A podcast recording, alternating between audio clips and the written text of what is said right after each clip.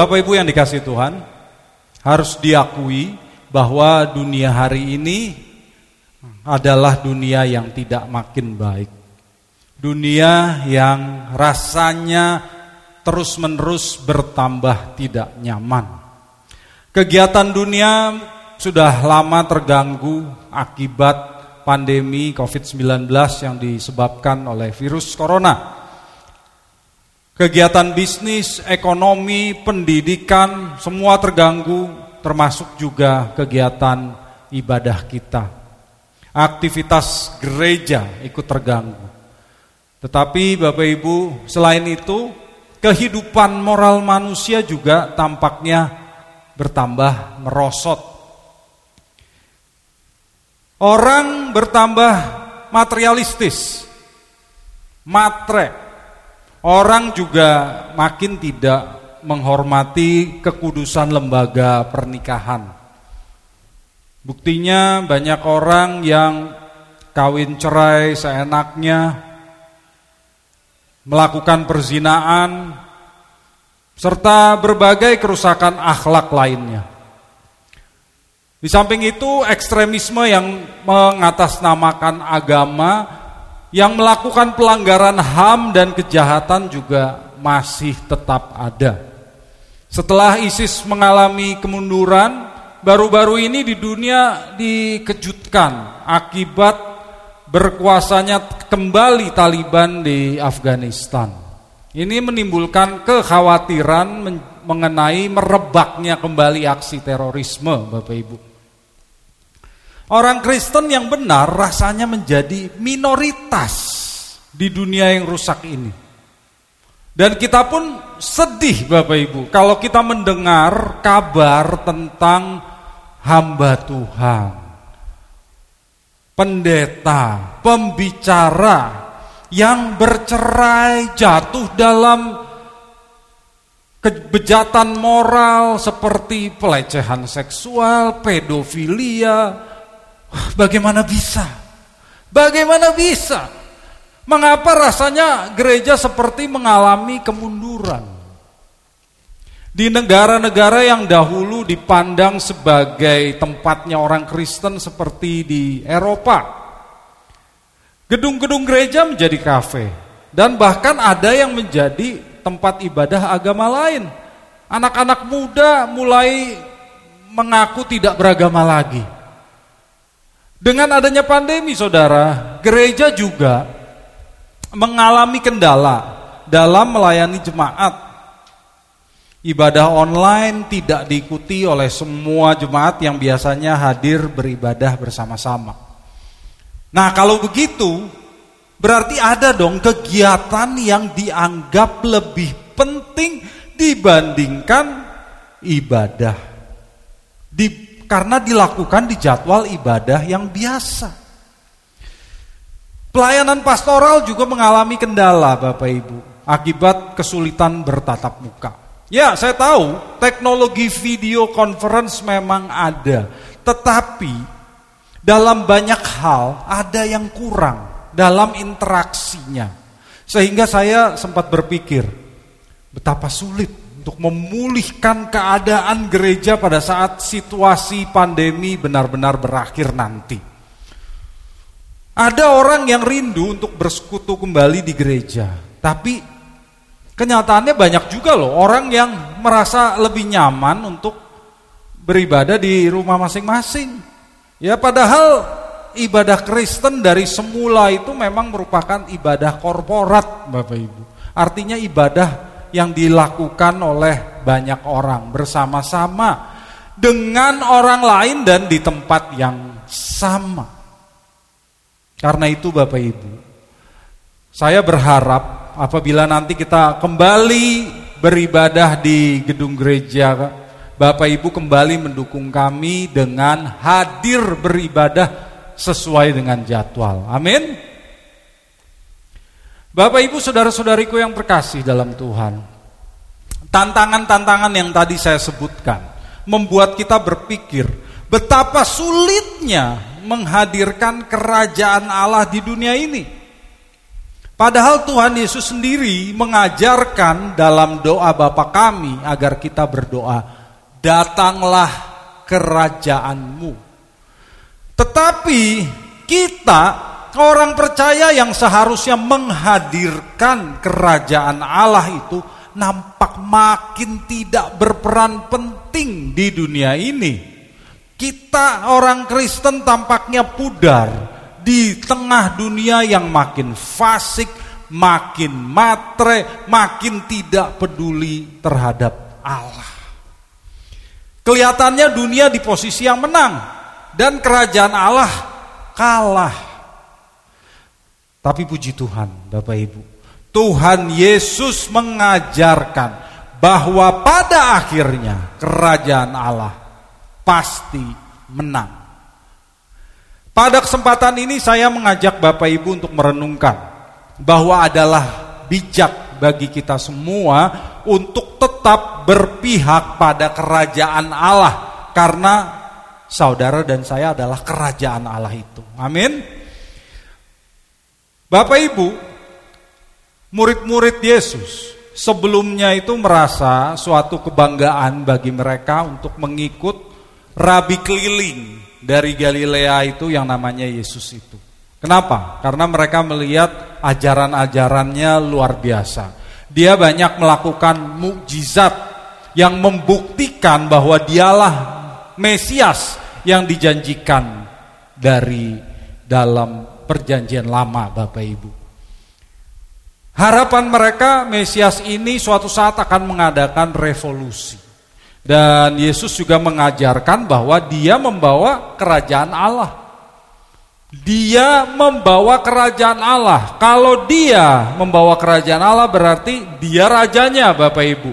Jadi murid-murid Yesus berpikir Yesus dan para pengikutnya nanti akan mengenyahkan penjajah Romawi dan kembali mendirikan kerajaan Israel.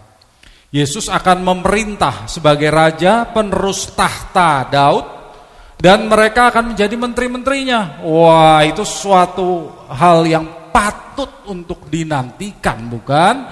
Bagi mereka orang-orang sederhana seperti itu, kalau mereka boleh jadi pejabat kerajaan, wah itu suatu kehormatan Bapak Ibu. Tetapi setelah mereka be beberapa waktu mengikut Yesus, mereka mulai menyadari bahwa rabi yang satu ini sering mendapat pertentangan dari para pemuka agama. Ahli-ahli Taurat, orang Farisi, orang Saduki tidak menyukainya. Mungkin karena Yesus itu tukang kayu yang berasal dari Galilea, daerah yang dianggap kampung. Bukan dari sekolah-sekolah yang terkemuka yang dipimpin oleh Hilal dan Syamai. Mungkin juga karena dia bukan dari kalangan bangsawan. Dia rakyat jelata yang tidak punya koneksi dengan pemerintah. Mereka tidak memandang Rabi keliling ini sebagai tokoh yang berpengaruh Bapak Ibu. Ya, mereka memandang rendah Rabi keliling yang dipuja oleh para murid ini. Dan kalau kita perhatikan, Yesus sendiri juga bukan berusaha mendapatkan dukungan dari para pemuka agama tersebut. Malah Yesus sering berusaha berkonfrontasi dengan mereka. Sengaja, Yesus sengaja melakukan konfrontasi dengan para pemuka agama tersebut. Nah, suatu hari Bapak Ibu, Yesus menyembuhkan seorang perempuan yang sudah 18 tahun dirasuk roh jahat. Dan kebetulan hari itu adalah hari sabat. Sehingga para pemuka agama Yahudi mengkritik Yesus. Tetapi apa kata Yesus? Coba kita lihat di Lukas 13 ayat 15 sampai 17. Lukas 13 ayat 15 sampai 17.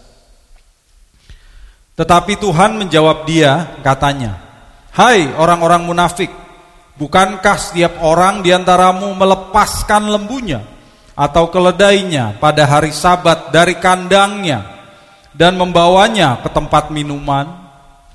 Bukankah perempuan ini yang sudah 18 tahun diikat oleh iblis harus dilepaskan dari ikatannya itu karena dia adalah keturunan Abraham. Dan waktu ia berkata demikian, semua lawannya merasa malu dan semua orang banyak bersuka cita karena segala perkara mulia yang telah dilakukannya. Nah, Bapak Ibu, saudara-saudariku yang dikasih Tuhan, Ketika Yesus ditegur, dikritik oleh para pemuka agama tersebut, bukannya Yesus menjawab secara diplomatis, Yesus malah memanggil mereka munafik dan membuat mereka malu. Yesus malah mempermalukan mereka di depan banyak orang. Nah, coba Bapak Ibu, pikirkan apa yang dirasakan oleh para murid Pantas saja kalau mereka menjadi kecil hati dan berpikir, ah, tambah jauh saja kita dari mewujudkan kerajaan Allah. Maksudnya mereka berpikir, dengan mempermalukan para pemuka agama itu, musuh-musuh Yesus makin banyak. Dan makin sulit bagi mereka untuk mendapatkan dukungan. Tetapi Tuhan Yesus melihat reaksi mereka. Dan Tuhan Yesus menyampaikan perumpamaan ini. Mari kita baca di ayat-ayat selanjutnya di Lukas 13 ayat 18 dan 19. Lukas 13 ayat 18 sampai 19. Maka kata Yesus, Sumpama apakah hal kerajaan Allah dan dengan apakah aku akan mengumpamakannya?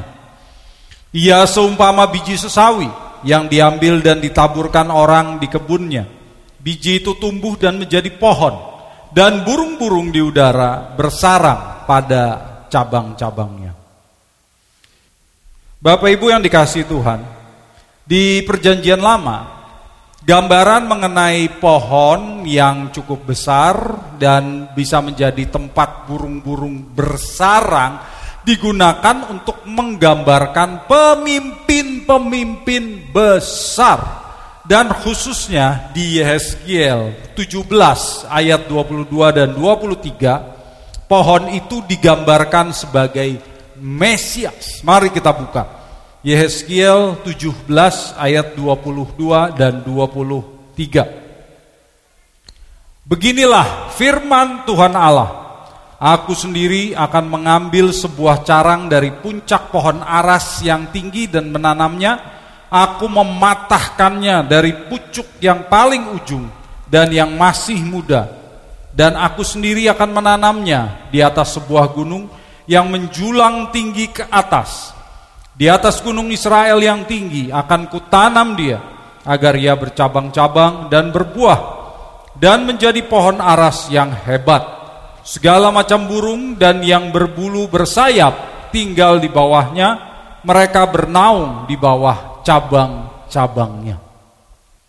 Maka Bapak Ibu, tidak heran kalau Tuhan Yesus menggunakan perumpamaan mengenai pohon yang menjadi tempat burung-burung bersarang sebab dia ingin menyatakan kepada para pengikutnya bahwa mereka tidak salah mengikut dia. Mereka tidak salah mengikut dia karena dialah Mesias, anak Daud yang menjadi tempat bernaung bagi umatnya. Tetapi Bapak Ibu, di sini Tuhan Yesus menggantikan pohon aras yang biasanya pohonnya besar ya, biasa dari Libanon, diganti oleh Tuhan Yesus dengan tanaman sesawi untuk menggambarkan kerajaan Allah. Apa maksudnya? Di sini tanaman sesawi itu punya biji yang sangat kecil Bapak Ibu. Dan biji sesawi itu merupakan biji terkecil yang dikenal orang di Timur Tengah. Tentu bukan biji terkecil di dunia ya. Karena beberapa jenis anggrek bijinya kecil sekali, bahkan lebih kecil daripada kristal garam. Jadi seperti debu itu saking halusnya Bapak Ibu. Tetapi bagi para petani di Palestina di zaman itu tidak ada biji yang lebih kecil daripada biji sesawi. Di sini biji sesawi ya Bapak Ibu, bukan sawi, beda itu. Biji sesawi ini merupakan bumbu masak yang sekarang disebut monster atau dalam bahasa Inggris mustard.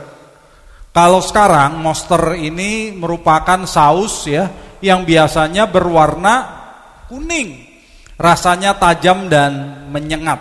Biasa ditambahkan pada apa Bapak Ibu? Sandwich, hot dog, steak, pokoknya makanan-makanan yang pakai daging itu diberi saus monster. Nah, di zaman perjanjian baru, sesawi yang tumbuh di Palestina itu adalah sesawi hitam. Bijinya hitam dan berukuran 1 mm, kecil sekali. Tapi kalau ditanam dan tanamannya tumbuh, menjadi tanaman yang tingginya bisa sampai 3 sampai 4 meter. Ya. Bunganya kuning. Sehingga kalau dilihat dari jauh, orang melihat tanaman sesawi itu berwarna kuning karena bunganya kuning, Bapak Ibu. Tentu luar biasa bukan?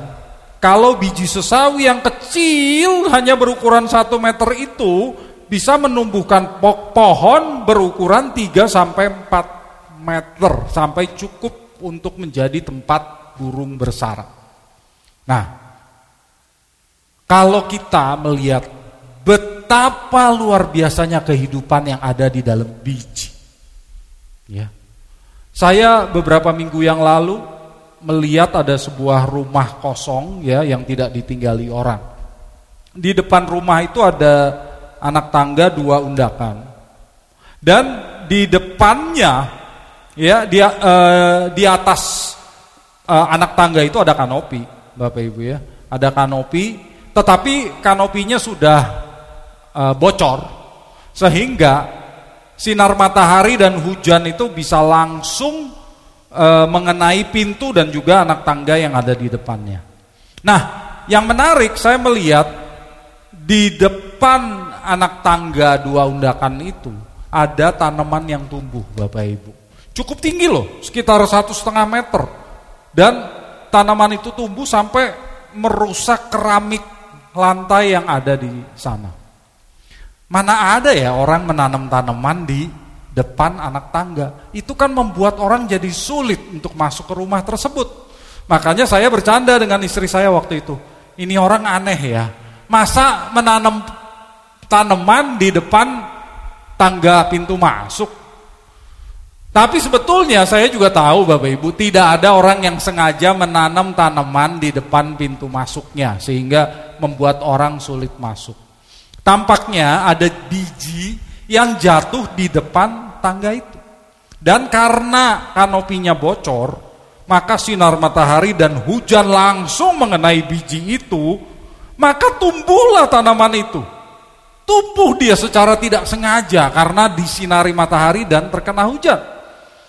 Mungkin Bapak Ibu juga pernah melihat ada pohon yang tumbuh di trotoar sampai merusak trotoar tersebut.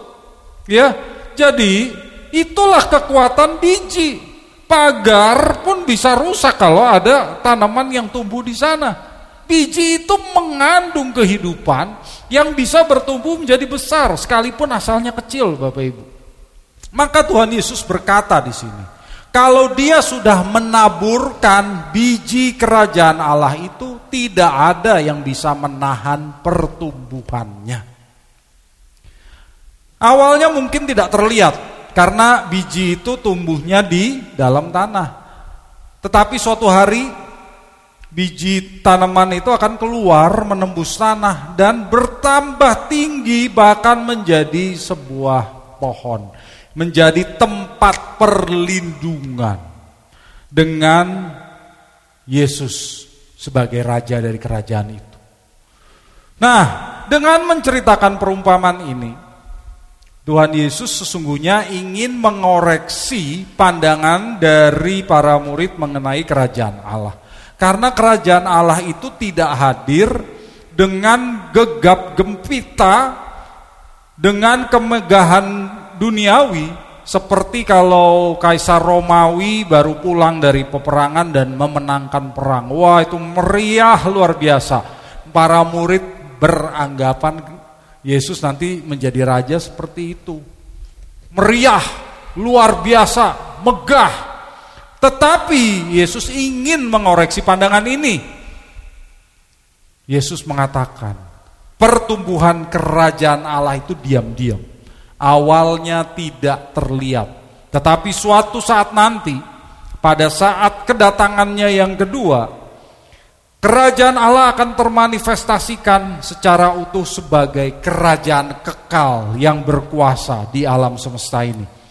Bahkan gereja-gereja yang ada sekarang ini belum ada apa-apanya dibandingkan dengan kerajaan Allah itu kelak. Pada akhirnya kerajaan Allah menang kerajaan Allah akan menang dan tidak ada yang sanggup untuk menahannya. Jadi Bapak Ibu, kalau kita membaca di perikop lain seperti di Matius 17 ayat 20, Lukas 17 ayat 6 mengenai iman sebesar biji sesawi. Jangan kita salah mengerti ya Bapak Ibu ya. Yang dimaksud oleh iman sebesar biji sesawi itu adalah Iman yang kita miliki yang awalnya tidak kelihatan dapat berdampak sangat besar. Jangan malah ditafsirkan bahwa dengan iman kita dapat bertindak seenak hati kita sendiri. Dengan iman kita dapat melakukan hal-hal yang mustahil bagi manusia. Itu bukan iman namanya. Maka Bapak Ibu, kalau kita ada di pihak kerajaan Allah yang diumpamakan dengan biji sesawi, hidup kita pun harus menjadi seperti biji sesawi. Hidup kita harus menjadi seperti biji sesawi. Artinya apa? Yang pertama, kita harus bertumbuh. Kita harus bertumbuh. Biji yang ditanam itu di dalam tanah awalnya tidak kelihatan tetapi ia tetap bertumbuh. Maka saudara dan saya tidak bisa berhenti bertumbuh untuk menjadi anak-anak Allah yang dewasa dan menyenangkan hati Allah. Bapak Ibu, untuk bisa bertumbuh, kita harus menyadari bahwa kita adalah anggota kerajaan Allah. Kita harus menyadari bahwa kita adalah anak-anak Allah. Sehingga apa pun yang kita lakukan harus berperan untuk pertumbuhan dan kepentingan Allah dan kerajaannya. Tuhan Yesus bersabda di Lukas 14 ayat 33, Demikian pula lah tiap-tiap orang di antara kamu yang tidak melepaskan dirinya dari segala miliknya tidak dapat menjadi muridku. Bapak Ibu, sebagai anggota kerajaan Allah, kita harus melepaskan diri dari segala ikatan. Sebab apa yang disediakan Allah di kerajaannya lebih luar biasa daripada itu semua. Lebih berharga daripada itu semua. Jadi kalau kita tetap terikat, kita nggak bisa tumbuh Bapak Ibu. Kita harus seperti biji sesawi yang bertumbuh.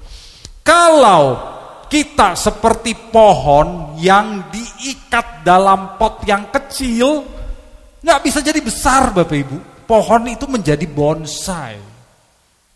Tidak bisa bertumbuh menjadi besar.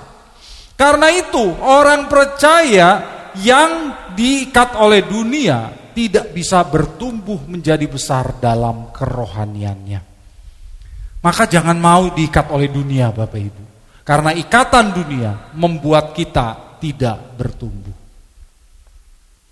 Bapak Ibu yang dikasih Tuhan, kalau kita mau bertumbuh, kita harus mengonsumsi makanan rohani yang bergizi. Makanan rohani yang bergizi. Karena manusia hidup bukan dari roti saja, tetapi dari segala yang diucapkan oleh Tuhan, dari firman Tuhan. Manusia yang mau bertumbuh membutuhkan makanan bagi manusia rohaninya. Apa itu? Firman Tuhan. Jangan sampai Kita mengejar roti duniawi ter terus-menerus dengan mengenyangkan manusia jasmani kita, tetapi kita lupa pertumbuhan manusia rohani kita. Kita mengabaikan firman Tuhan.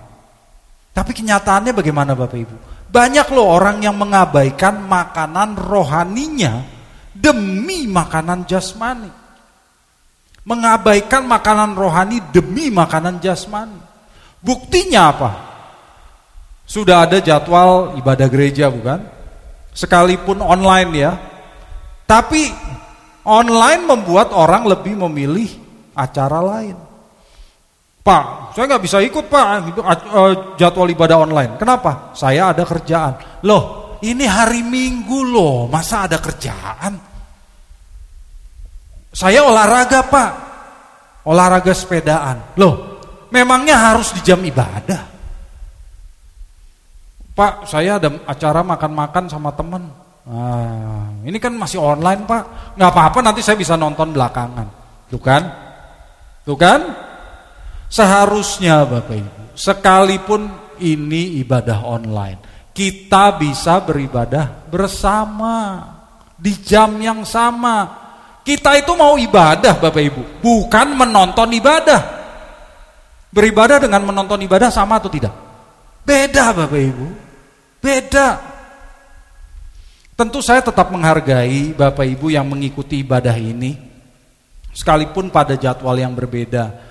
Karena dengan adanya YouTube, ibadah ini bisa uh, disaksikan kapan saja, diikuti kapan saja. Dan saya juga bersuka cita bagi Bapak Ibu yang dari mana saja mengikuti ibadah ini.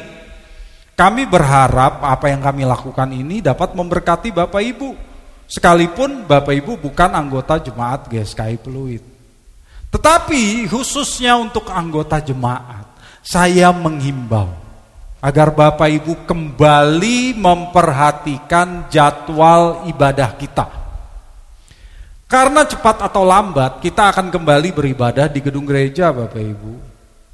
Jangan biasakan diri untuk menggunakan jadwal ibadah untuk acara lain. Karena itu nanti akan mempersulit Bapak Ibu jika ibadah nanti sudah kembali on site. Dan kalau sudah menggunakan jadwal ibadah untuk acara lain ya karena berpikir ah nanti juga bisa ditonton belakangan.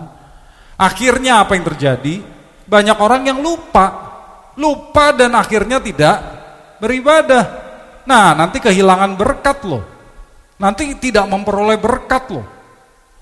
Jadi Bapak Ibu Saudara-saudari, hidup kita sebagai warga kerajaan Allah harus bertumbuh seperti biji sesawi yang ditanam tanpa asupan firman Tuhan yang murni. Bapak Ibu tidak bisa bertumbuh. Ya, nggak bisa bertumbuh. Jadi hargailah firman Tuhan, Bapak Ibu. Nah, itu yang pertama. Yang kedua, sebagai warga kerajaan Allah, hidup kita harus berdampak, harus berdampak. Biji sesawi itu sekalipun kecil, jika dijadikan bumbu masak itu memberikan rasa. Ya, coba Bapak Ibu pakai monster, berasa atau tidak? Pasti ada rasa. Enak. Digunakan untuk makanan seperti steak itu jadi enak. Juga seperti garam yang kecil dan larut dalam air sehingga tidak kelihatan. Tetapi kita bisa merasakan kalau makanan itu ada garamnya, betul nggak? Coba Bapak Ibu masak nggak pakai garam? Tidak pakai garam. Enak gak? Ya. Maka hidup kita sekalipun kecil harus berdampak bagi lingkungan sekitar kita. Sudahkah Bapak Ibu berdampak? Kehadiran kita adalah kehadiran kerajaan Allah Bapak Ibu. Karena itu kita harus membawa pengaruh kerajaan Allah bagi lingkungan kita kita harus memperbaiki lingkungan kita untuk kemuliaan nama Allah. Kalau itu kita tidak lakukan, bagaimana kita bisa berkata, "Aku menghadirkan kerajaan Allah"? Bagaimana kita bisa berdoa, "Datanglah kerajaanmu", tetapi kita tidak berusaha menghadirkan kerajaan Allah? Ya, Bapak Ibu. Jadi yang kedua jangan lupa Kita harus berdampak. Nah, Bapak Ibu yang dikasih Tuhan, untuk memperkuat pesannya, Tuhan Yesus memberikan satu perumpamaan lagi, yaitu perumpamaan mengenai ragi. Ya, saya akan bahas dengan singkat. Lukas 13 ayat 20 dan 21. Lukas 13 ayat 20 dan 21. Dan ia berkata lagi, dengan apakah aku akan mengumpamakan kerajaan Allah? Ia seumpama ragi yang diambil seorang perempuan dan diadukkan ke dalam tepung terigu tiga sukat sampai hamir seluruhnya.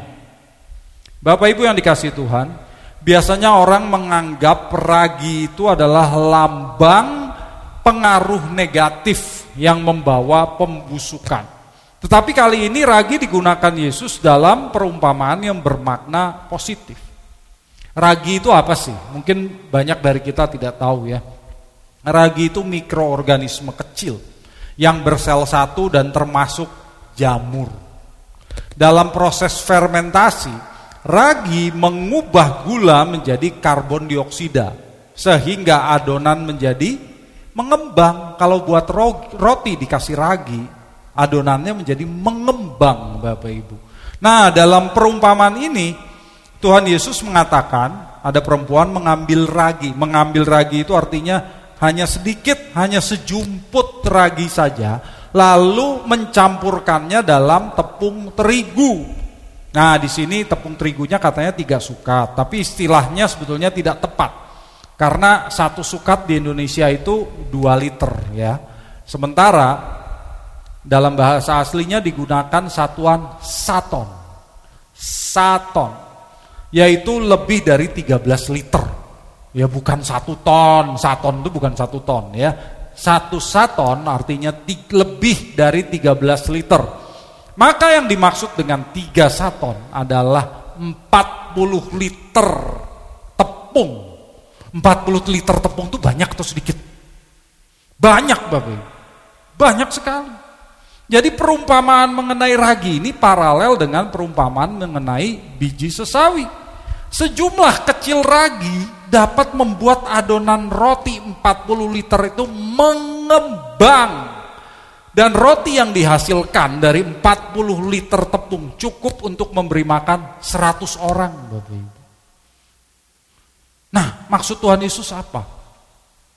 Maksudnya gerakan Tuhan Yesus dan sedikit pengikutnya itu bukan suatu kendala bagi Allah untuk menjangkau seluruh dunia. Di sini ragi harus menyentuh adonan roti lalu diaduk, betul nggak? Artinya Injil Kerajaan Allah harus menyentuh hati orang-orang di dunia. Roma 1 ayat 16. Roma 1 ayat 16. Sebab aku mempunyai keyakinan yang kokoh dalam Injil, karena Injil adalah kekuatan Allah yang menyelamatkan setiap orang yang percaya. Pertama-tama orang Yahudi, tetapi juga orang Yunani. Bapak Ibu yang dikasih Tuhan, Injil itu adalah kekuatan Allah yang menyelamatkan setiap orang yang percaya. Begitu Injil itu menyentuh hati orang, maka Roh Kudus bekerja di dalam hati orang itu. Roh Kudus akan menyadarkan orang itu atas dosa-dosanya dan kebutuhannya untuk bertobat. Jika orang itu memilih untuk mengikuti panggilan Roh Kudus, maka ia pun dibawa kepada keselamatan dan memasuki proses pengudusan hidup memasuki proses untuk dikembalikan kepada rancangan Allah yang semula.